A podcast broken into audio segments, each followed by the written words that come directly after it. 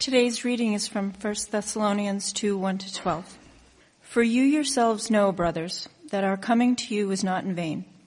But though we had already suffered and been shamefully treated at Philippi, as you know, we had boldness in our God to declare to you the gospel of God in the midst of much conflict. For our appeal does not spring from error or impurity or any attempt to deceive, but just as we have been approved by God to be entrusted with the gospel, so we speak not to please man, but to please God who tests our hearts. For we never came with words of flattery, as you know, nor with a pretext for greed. God is witness. Nor did we seek glory from people, whether from you or from others, though we could have made demands as apostles of Christ. But we were gentle among you, like a nursing mother taking care of her own children. So being affectionately desirous of you, we were ready to share with you not only the gospel of God, but also our own selves, because you had become very dear to us. For you remember, brothers, our labor and toil. We work night and day that we might not be a burden to any of you, while we proclaim to you the gospel of God. You are witnesses, and God also, how holy and righteous and blameless was our conduct toward you believers.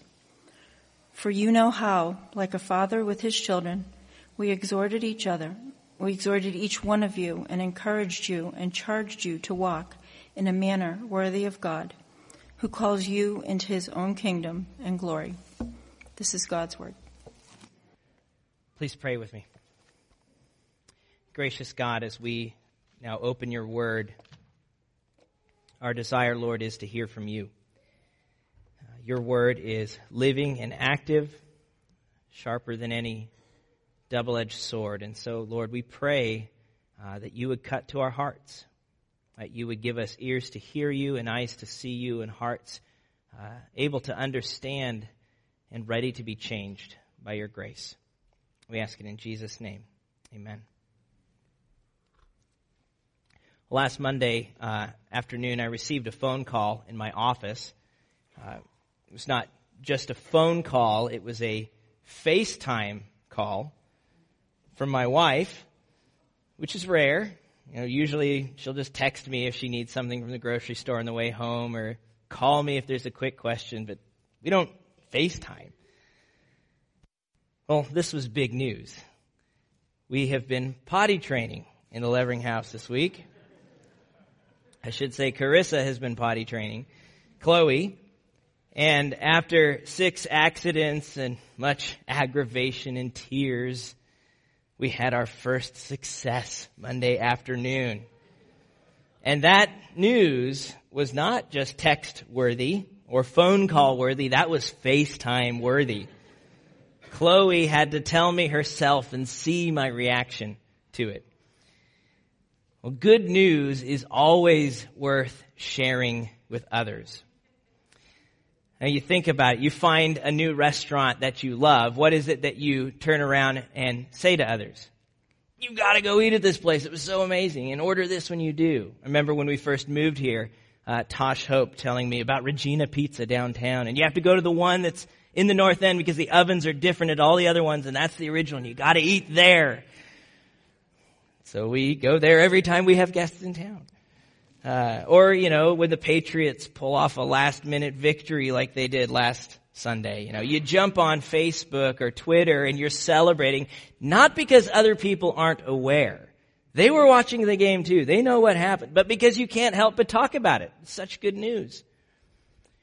And so if trivial matters like food and football or even just getting potty into a toilet, if those are so good that we can't help share them with others. What about the best news of all? What about the news that life is not meaningless, that there is a God who made us, who rules us, who has the right to judge us, but who loves us and sent his only son to redeem us and to reconcile us to himself so that we might know him and love him and enjoy him and honor him forever. What about that good news? Are we excited to share that The gospel of Jesus was never meant to be a private matter for a pious few. It was always meant to go public. If you think about Jesus' ministry, he didn't perform his miracles in a corner or behind, you know, closed doors. Uh, he didn't die secretly behind a curtain. He lived in the open, teaching publicly and uh, from in Jerusalem, from town to town. He died in the open hung on a cross for all of the world to see. And he rose in the open. He appeared to his disciples and to 500 of them at one time. And before he ascended to his Father, he sent his followers, his disciples, into the open. He gave them a commission to bear witness to all nations that he is the true King of heaven and earth and the Savior of all humanity. All four Gospels include some version of what we call the Great Commission, and the most famous being from Matthew. All, ha- all authority in heaven and on earth has been given to me, Jesus says. Go therefore and make disciples of all nations, baptizing them in the name of the Father and of the Son and of the Holy Spirit, teaching them to observe all that I have commanded you, and behold, I am with you always to the end of the age. The book of Acts picks up that exact same theme, right where the Gospels leave off, and begins with the same emphasis. So you're coming out of the Gospels and Jesus' ministry and now into the ministry of the church, and it starts the way that the Gospels end, Acts 1. But you will receive power, excuse me, when the Holy Spirit has come upon you, and you will be my witnesses in Jerusalem, in all Judea and Samaria, and to the end of the earth. And when you read through Acts, you see that's exactly what happens. The disciples go out, they start in Jerusalem, and they work their way outward. Excuse me. The, the sickness has hit our house as well. Um, with the spirit empowered witness.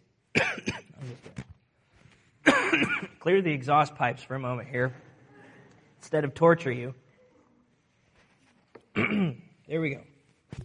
So throughout Acts, we see the, the spirit empowered witness of the church, bearing witness to God's word, the gospel, increasing and multiplying as more and more people come to faith in Christ. And so you see at Acts 6 7, the word of God continued to increase, and the number of disciples multiplied greatly. You see it in chapter 12, verse 24, but the word of God increased and multiplied. 1920. So the word of the Lord continued to increase and prevail mightily. Christ sent his church into the world that we might multiply spiritually through the power of the gospel. It's our commission. And that we might see men and women turn from sin and turn from brokenness, that they might find forgiveness and new life in Christ, become part of Christ's family, grow in his likeness, find hope and healing, and that we might serve Christ and turn around and, and honor him in everything that we do, including making him known to others. That there would be a multiplication factor. Uh, the, the church in Acts didn't grow through addition. It wasn't one man preaching to the masses it grew through multiplication. It was a few people opening God's word with a few other people, and those people turning around and opening God's word with a few more people, and so on. The gospel grows by spiritual multiplication. That's our calling as followers of Christ. Uh, now, it may not be the most, the thing that we're most excited about in the Christian faith. Uh, if we're honest, uh, sometimes we think that evangelism and discipleship uh, aren't, aren't simply aren't for us. They're for the, the professionals. You know, we're the experts. We don't know enough, or we're, maybe we're not. We don't feel spiritual enough to talk about this uh, with others, or, or we're simply afraid of what it might cost us. And that's for me the the one catch that I find myself running up against every time is. What's this going to cost me relationally? What's it going to cost me in reputation and so on? What if they reject me? Um, but spiritual multiplication, what we see in the scriptures, is not for the experts, so called. Uh, it's for everyone. And if you think about it, if you just kind of think of your own life for a moment, everyone here who believes in Jesus Christ, who, who has committed their life to Him, everyone here is the fruit of someone else going public with the gospel. Someone took a risk to open their lives and open God's word with you. To bear witness to who Jesus is and what he's done. And we have the privilege and responsibility as followers of Christ to do for others what has been done for us, uh, to make Christ known. So what does that look like? What does that look like? What do I have to offer? And how do I go about this process of what we've called spiritual multiplication? You can call it any number of things, but I like that imagery of the gospel multiplying. Uh, what do we do with that? What does this mean? Well, this morning I want to return to a passage we looked at a few years ago, uh, Paul's letter to the church in Thessalonica, where we see both the power and the pattern for spiritual multiplication. The power and the pattern. And the power, as we're going to see, is the transforming Word of God as it's shared through the transparent lives of God's people. That's the power. The pattern is evangelizing, establishing, and equipping others for gospel service. And so we'll look, look at both of those together, but we'll start with the power for multiplication. Uh, Thessalonica is one of those cities that Paul visited uh, on uh, one of his three trips, uh, making Christ known as a, as a missionary, as a preacher. And uh, it's one of those cities where they saw several people come to Christ and they saw a church born. And you could read about that in Acts 17 when he goes and visits uh, this city. And a few years later, he writes to this church and in this letter here, and he not only commends them for their faithfulness and love, he encourages them to keep walking and hoping in the power of the gospel, of the message of Christ crucified. Uh, it's that gospel message which changed them in the first place. It's still that same gospel message that has the power to continue changing their lives and to change the lives of others through them. And so he encourages them to continue on in the gospel. He reminds them of the transforming power of God's word in chapter 1, verses 4 through 5. For we know, brothers loved by God, that he has chosen you because our gospel came to you not only in word, but also in power and in the Holy Spirit and with full conviction. So the heart of Paul's disciple making ministry was the gospel of Jesus, the, the transforming power of God's word. And that word is not merely words, but a transforming word. It's a message that comes with power, with the Spirit, with full conviction. It is a message that's actually able to change lives. That's, for some of us, that's the first thing that comes hard to believe, that the gospel message actually has the power to change lives. Until you stop and think about how God has changed you through it. And we see it. We get what he's talking about. That, that what Jesus has done, not what we do for him, but what God has done for us through Christ in his life and his death in place, that the Spirit of God takes that message and applies it to our lives, convicting us of sin and filling our hearts with faith, giving us new life. The gospel comes to us as we are, but it doesn't leave us as we are. It changes us. It has, it works in us. Paul says later in chapter 2 verse 13. We also thank God constantly for this, for that when you received the word of God, which you heard from us, you accepted it not as the word of men, not just Paul's opinions or ideas, but as it, what it really is, the word of God, which is at work in you who believe. God's word does God's work. So God's transforming word, that's the power of the gospel. And we see that uh, in Thessalonians, however, so that so the power for transformation, the power for multiplication, comes through God's transforming word. But throughout this letter, we see that that God that word comes to God's people through the transparent lives of God's followers. So it's God's word as it's shared through transparent lives, lives that are authentic, genuine, open for others to see how God has actually changed us. And so look again at chapter 1 verse 5 with me. Our gospel came to you not only in word, but also in power and in the Holy Spirit and with full conviction. You know what kind of men we proved to be among you for your sake. So there's the power of God's word, but then he finishes there. You know what kind of men we proved to be among you for your sake. Paul's life was open to the people he was serving. They knew how he lived. They could see the genuineness of his ministry. They could see his concern for them. They could see how God's word had changed his life. And so the power of multiplication, it's God's transforming word, but it's shared through lives that are transparent and open for others to see. Those two things so often in our lives walk hand in hand. And we see it right here in chapter 2. So I'm going to read these verses again, and I want you to listen and notice how we see both the transforming Word of God and the transparent lives of His people showing up in both of these. Thank you. Chapter 2, verse 1. For you yourselves know, brothers. so, right out of the bat, you yourselves know. What I'm going to say to you is no surprise. There's a transparency here. You know that our coming to you was not in vain, but though we had already suffered and been shamefully treated in Philippi, as you know, we had boldness in our God to declare to you the gospel of God in the midst of much conflict, God's transforming word.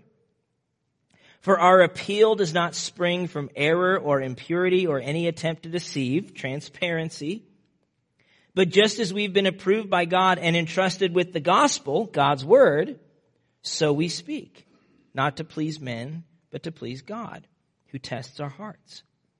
For we never came with words of flattery, as you know, nor with a pretext for greed, God is witness, transparency, nor did we seek glory from people, whether from you or from others, though we could have made demands as apostles of Christ. But we were gentle among you, like a nursing mother taking care of her own children. Genuine care and transparency.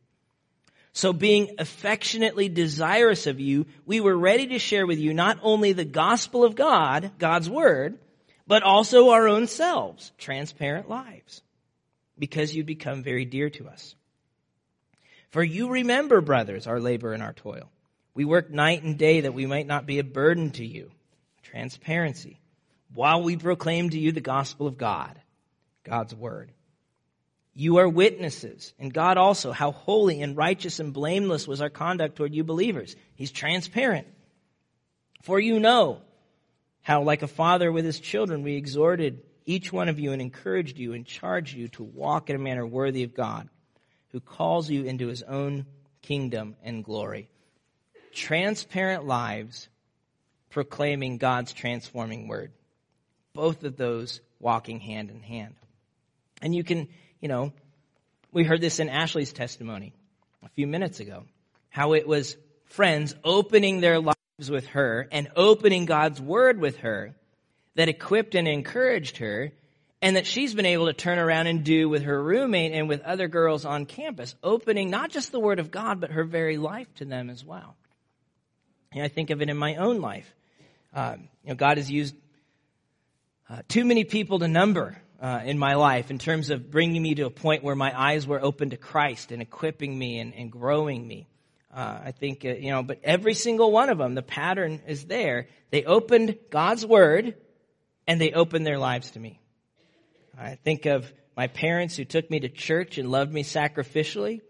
Think of friends in high school who took the courage to point out the fact that just because I went to church, I wasn't a Christian which offended me initially.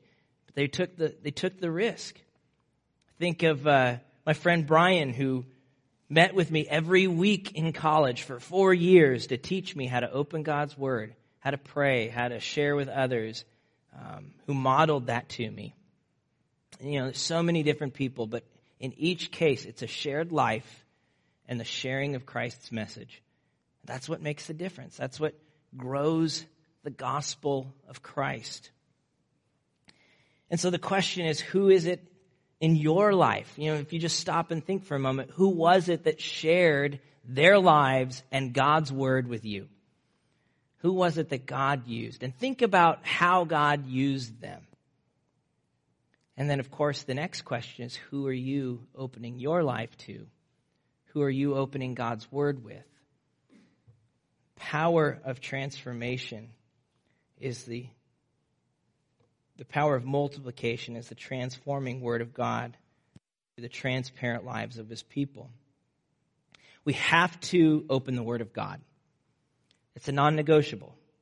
Uh, scripture matters because in the Bible, God is speaking. He is making himself known. And we're not going to uh, make followers of Christ if we do not get people into God's Word. Because you don't have the authority or the message or the power to change their lives by themselves. God's Word is what does God's work. And, and that, frankly, is one of the most freeing principles in any sort of ministry but especially disciple making ministry, that the Word of God does the work of God as the Spirit applies it to people's lives. So I don't have to improve on God's Word. I don't have to come up with, you know, ways to, to make it sound better. God's Word does God's work as the Spirit applies it to people's lives. So we must open God's Word, but we must open our hearts as well. We must open our hearts as well. Authenticity matters because we're talking about relationships. We're not talking about a project. We're talking about people.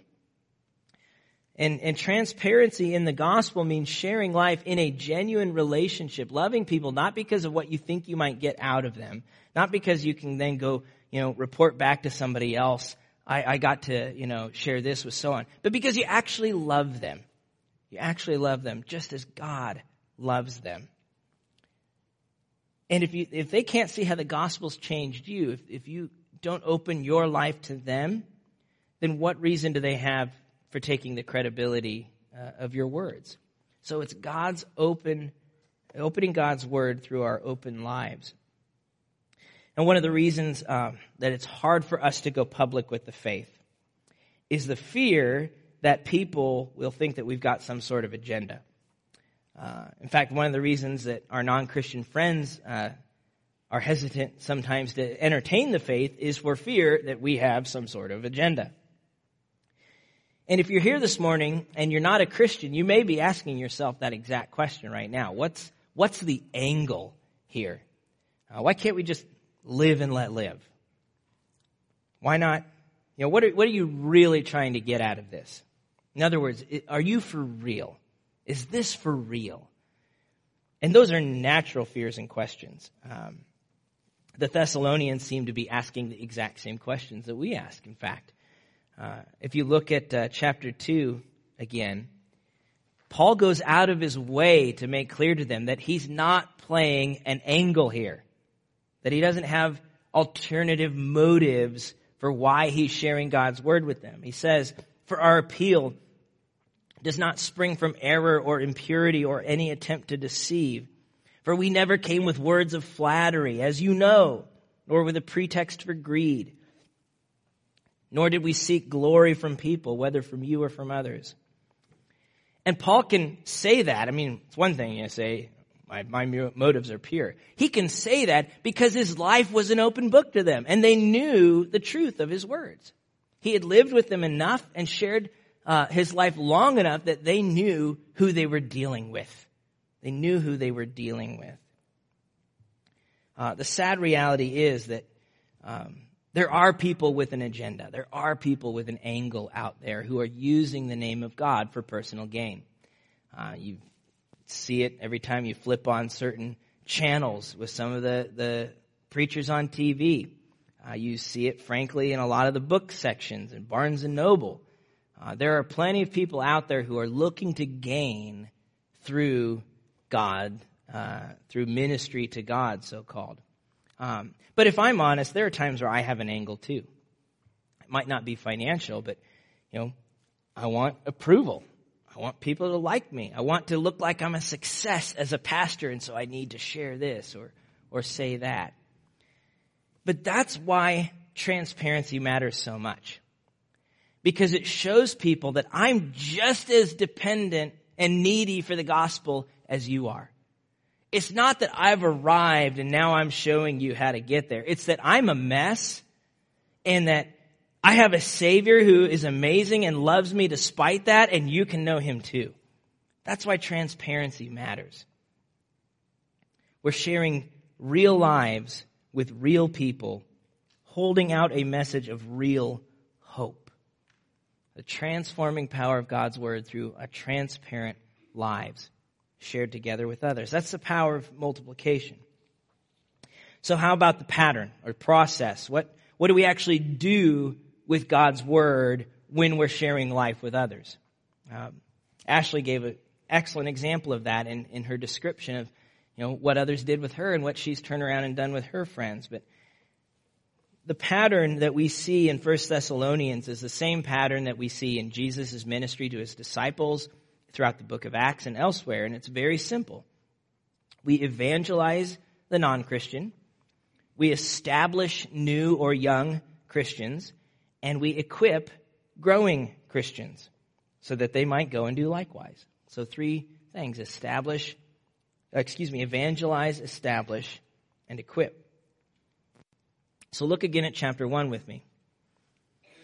After Paul, you know, starts by thanking God for the fruit of the gospel in this church in 1 3, he then kind of recounts to them their spiritual journey and his ministry to them in verses 4 through 10. And the first thing we see is evangelism. That Paul brought the gospel to them so that they might believe. Verse 4. For you, you're, you know, brothers loved by God, that He's chosen you because our gospel came to you, not only in word, but also in power in the Holy Spirit and full conviction. Now, the word evangelism uh, simply means sharing the good news of Jesus with someone who does not yet know him. We, we get it from the Greek word for gospel, euangelion. Uh, but it means simply sharing the good news, the gospel of Jesus with those who do not yet know him. We want to help them see how their personal story, their life, how it fits into God's big story that he's telling, the, the work that, he has done, his story that changes everything. We want to help them see how Jesus deals with the, our greatest problems and satisfies our deepest longings. That he really matters in the most uh, ultimate way possible. Our greatest problem being the sin that separates us from God and our deepest longing to be known and loved by God forever. And so we want to explain clearly how Jesus' righteous life comes and stands in the place of us. How his sacrificial death actually is enough to deal with our sin. The full weight of God's anger against our sin was exhausted on the cross as Christ died in our place. And that changes us. It changes us. And we want to help them understand how we take hold of this gift through faith. The, the Christianity, so often we get it into our brains that, that Christianity is about cleaning my life up enough so that I kind of look respectable to God, or at least trying to do a few more good things than bad so that, you know, at the end the scale just tips a little bit. And that has nothing to do with it. We are saved not by our works. We, we, we begin a relationship with God not by our works, but through faith in Christ and His work for us. And we want to make that clear to people so that they stop depending on themselves or on some false God and start finding their life and hope in Jesus instead. And so the goal of evangelism is to help someone believe the gospel of Jesus. That's where, this, that's where the Christian journey starts. Uh, but it doesn't end there. It doesn't end there. Um, we start with evangelism, helping someone believe the gospel and, and beginning a relationship with God. But then Paul goes on to establish and to equip the believers in Thessalonica because they are now part of God's family and have a mission uh, from God. Uh, they've got a goal, a calling, just like the rest of us. And so, the middle of verse 5, Paul says, You know what kind of men we proved to be among you for your sake, and you became imitators of us and of the Lord, for you received the word in much affliction with the joy of the Holy Spirit. And then later he says in, in chapter 2, verse 12, exhorted you, each one of you, and encouraged you and charged you to walk in a manner worthy of God who calls you into his own kingdom and glory. So Paul did not just leave the Thessalonians as new Christians. He spent time with them to help them grow and become anchored in the faith, declaring God's word to them and sharing his life with them. And so we want to evangelize, we want to make the gospel known, but we want to then invest in new Christians and establish them. Establish them. Uh, if the goal of evangelism is to help someone believe the gospel, the goal of establishing is to help them depend on the gospel and apply it to all of life. That's, that's the goal. And so you think of the imagery, you know, of establishing something. You're building a foundation. You're building a solid foundation. The foundation of the gospel, of the grace of God and the Spirit of God. And then all of life is built on that. Or you think of the imagery of a tree uh, sinking deep roots down. You know, I, when we uh, moved recently, there were, was absolutely no vegetation in our yard at all. and so uh, this spring we did a little bit of planting, and we, Joshua saw this six dollar and twenty five cent tree at Lowe's. He's like, "Dad, we should plant that thing." And I'm like, "For six twenty five, yes, we should plant that thing." And so, you know, I planted it in there, but for the whole first year of this little sapling's life, you have to have a rope around on either side because the roots aren't strong enough. If a wind were to come up, it would just knock it right over. And so it's got to have time to sink roots and to get anchored so that eventually it can grow and bear fruit. And that's what we're doing when we're establishing young Christians. We're helping them get this foundation, sink roots into God's Word so that they can grow and bear fruit and so that they can weather the storms of life when they come, which they will.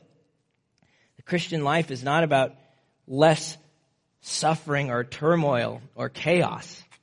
It's about having hope and meaning and purpose regardless of our circumstances. And so we want to establish them in the faith. We want to grow, uh, help followers of Christ grow in dependence on His grace and His Spirit. Christ is our lifeblood. You think of, uh, of John 15, 5. Jesus says, I am the vine, you are the branches. You know, apart from me, you can do nothing. Christ is our lifeblood. Without him, we do nothing. Christ is our king. He calls all of life to, to be brought under his rule and reign. Christ is our satisfaction and joy. If I am not growing in finding my identity and satisfaction in Christ, then I'm going to be tempted to be looking for that in other places. And so we need to grow deep roots and be established. And then, of course, uh, the idea is not just to be mature. You know, the purpose of planting a fruit tree is that someday you want to eat the fruit on it. And so we want to equip for gospel service as well. We evangelize, we establish, and we equip. Um, if evangelizing is uh, helping someone believe the gospel, and establishing is helping them to apply it and depend on it. Equipping is helping someone learn how to minister the gospel to others. And again, we see that in Paul's ministry. Chapter 1, verses 7 through 10. Speaking to the Thessalonians, he said, You became an example to all the believers in Macedonia and Achaia. For not only has the word of the Lord sounded forth from you in Macedonia and Achaia, so they're out there preaching the word, but your faith in God has gone forth everywhere, so that we need not say anything. For they themselves report uh, concerning us the kind of reception we had among you, how you turned to God from idols to serve the living and true God and to wait for his Son from heaven, whom he raised from the dead, Jesus who delivers us from the wrath of uh, the wrath to come. So, having been evangelized by Paul on his first visit and then established through, you know, the ministry of Timothy whom he sent at one point and through Paul and his letters and Paul's time there initially, They were then equipped and were out there doing for others what Paul had done for them, making the word of God known. They ministered God's transforming word and their own transparent lives became a model to the other churches around them. It's very similar to what Paul says in um, 2 Timothy 2 2. Speaking to Timothy, he says that what you have heard from me in the presence of many witnesses, entrust to faithful men who will be able to teach others also. And so you see four generations in that one verse. Paul investing in Timothy, Timothy investing in faithful men, faithful men who will be able then to teach others also. Uh, you think about it, you know, if, if, if you were to take one person and spend the next six months with them, evangelizing them, establishing them, equipping them, assuming it can be done in six months, it can't always, rarely in New England. But say you could, just for the thought experiment, that you could take one person and invest in them for the next six months. So that at the end of six months, both of you turn around and invest in another person for six months. And then at the end of that six months, each of them turn around and do the same. It would take approximately 17 years to evangelize the entire global population. That's the power of multiplication. 17 years to reach 7 billion people. Now again, it takes more than six months very often. For some of us, it takes a lifetime. And not everyone that we invest in are going to respond to the gospel in the way we would hope. Doesn't mean we don't still love them or serve them.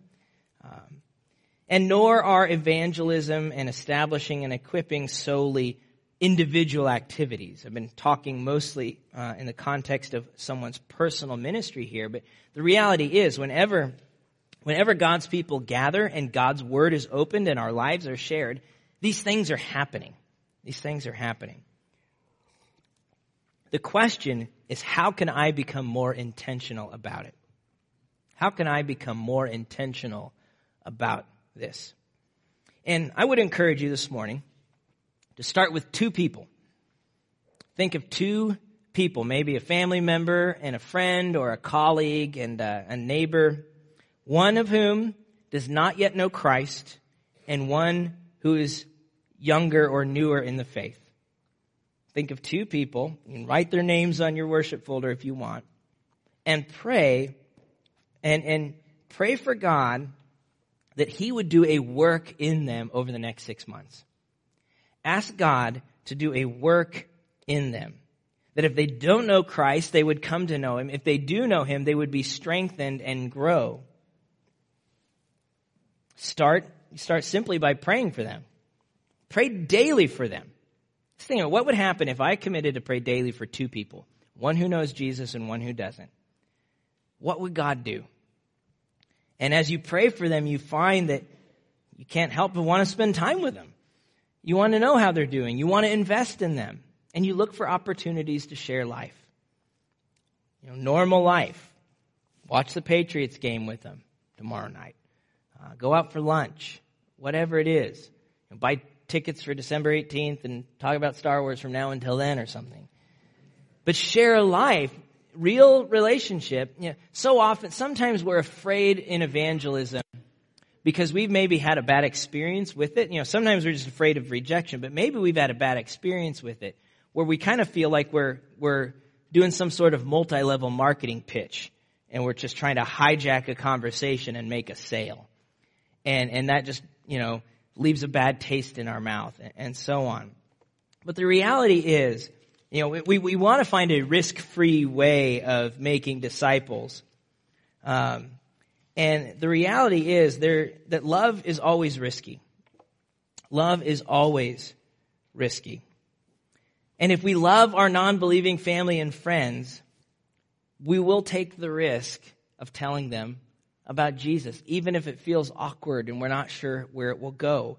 Uh, but to not tell them about Christ would frankly be unloving. I think of uh, uh, many of you have heard the commentary of Penn Jillette. Penn Jillette is one of the uh, magician duo of Penn and Teller fame. Uh, Penn is a outspoken atheist, and yet he said one time that if you believe there's a heaven and a hell, and people could be going to hell or not getting eternal life, how much do you have to hate somebody not to proselytize? How much do you have to hate somebody to believe everlasting life is possible and not tell them that? Love is always risky. It's always risky. But Christ is powerful. His word has the power to change lives if we're willing to open it with others and to open our lives. And so start with two people and pray for them and look for chances to spend time with them and ask God to bring up those gospel conversations and maybe take initiative to bring them up too. Uh, but pray that, that God would use us to multiply the gospel here in New England. Good news is always worth sharing. It's always worth sharing. And we have the best news in the world. That there is a God who made us, who rules us, who loves us, and who sent his only son to redeem us. And we can know and enjoy him and glorify him forever through faith. That's news worth sharing. So may God be pleased to multiply his word among us. Let's pray.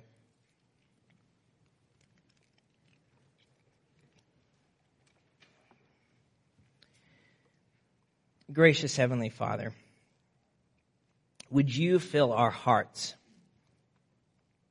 with a hunger for you and a love for your people? That we would be so affectionately desirous of them that we would be ready to share not only the gospel of God, but our very own lives as well. Lord, we know that, that for the courage and boldness and passion for that to happen, we need to grow deeper in our relationship with you. Uh, Lord, when we love little is so often a symptom that we have belittled your love for us.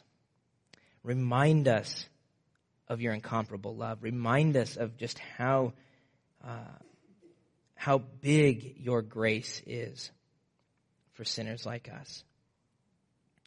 And give us a discontent not to share that grace with others. Lord, give us a heart that can't help but talk about the best news in the world. Lord, help us to, to be faithful to you.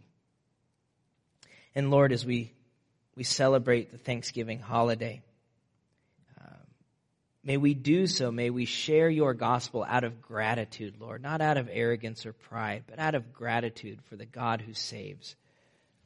Lord, we thank you uh, and give you praise for all of the good gifts that you've given us, Lord.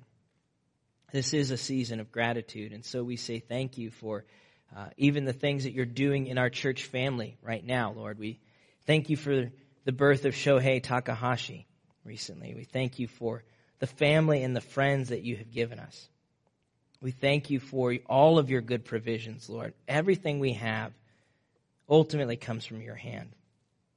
And Lord, while we recognize that this world uh, does not always work the way that it's supposed to, that that the holidays can, uh, for some of us, be a painful reminder of what we wish we had or what we no longer have. Uh, grant us the grace to cling to you in every situation, to always be thankful, knowing that in Christ all of this is going to work for good in the end. And that in Christ we have, we already have everything that we truly need. Lord, fill our hearts with thankfulness. And may that be so for those among us who are facing needs. Um, for Mary, Maureen Medallia and Mary Boy, for Wayne Griffith, Stan Rideout, um, for Becky Felon's grandmother who uh, suffered a heart attack this week. Lord, we need your continued grace. And so would you be with each of them? And we ask that you be with our missionaries as well, those who have served you uh, on our behalf around the globe. We think specifically of the Fairmans this morning and their work in Asia. Uh, would you grant them the grace to multiply your word in those regions, Lord, among those people? May your kingdom come, Lord and may your will be done on earth as it is in heaven. In Jesus' name we pray. Amen.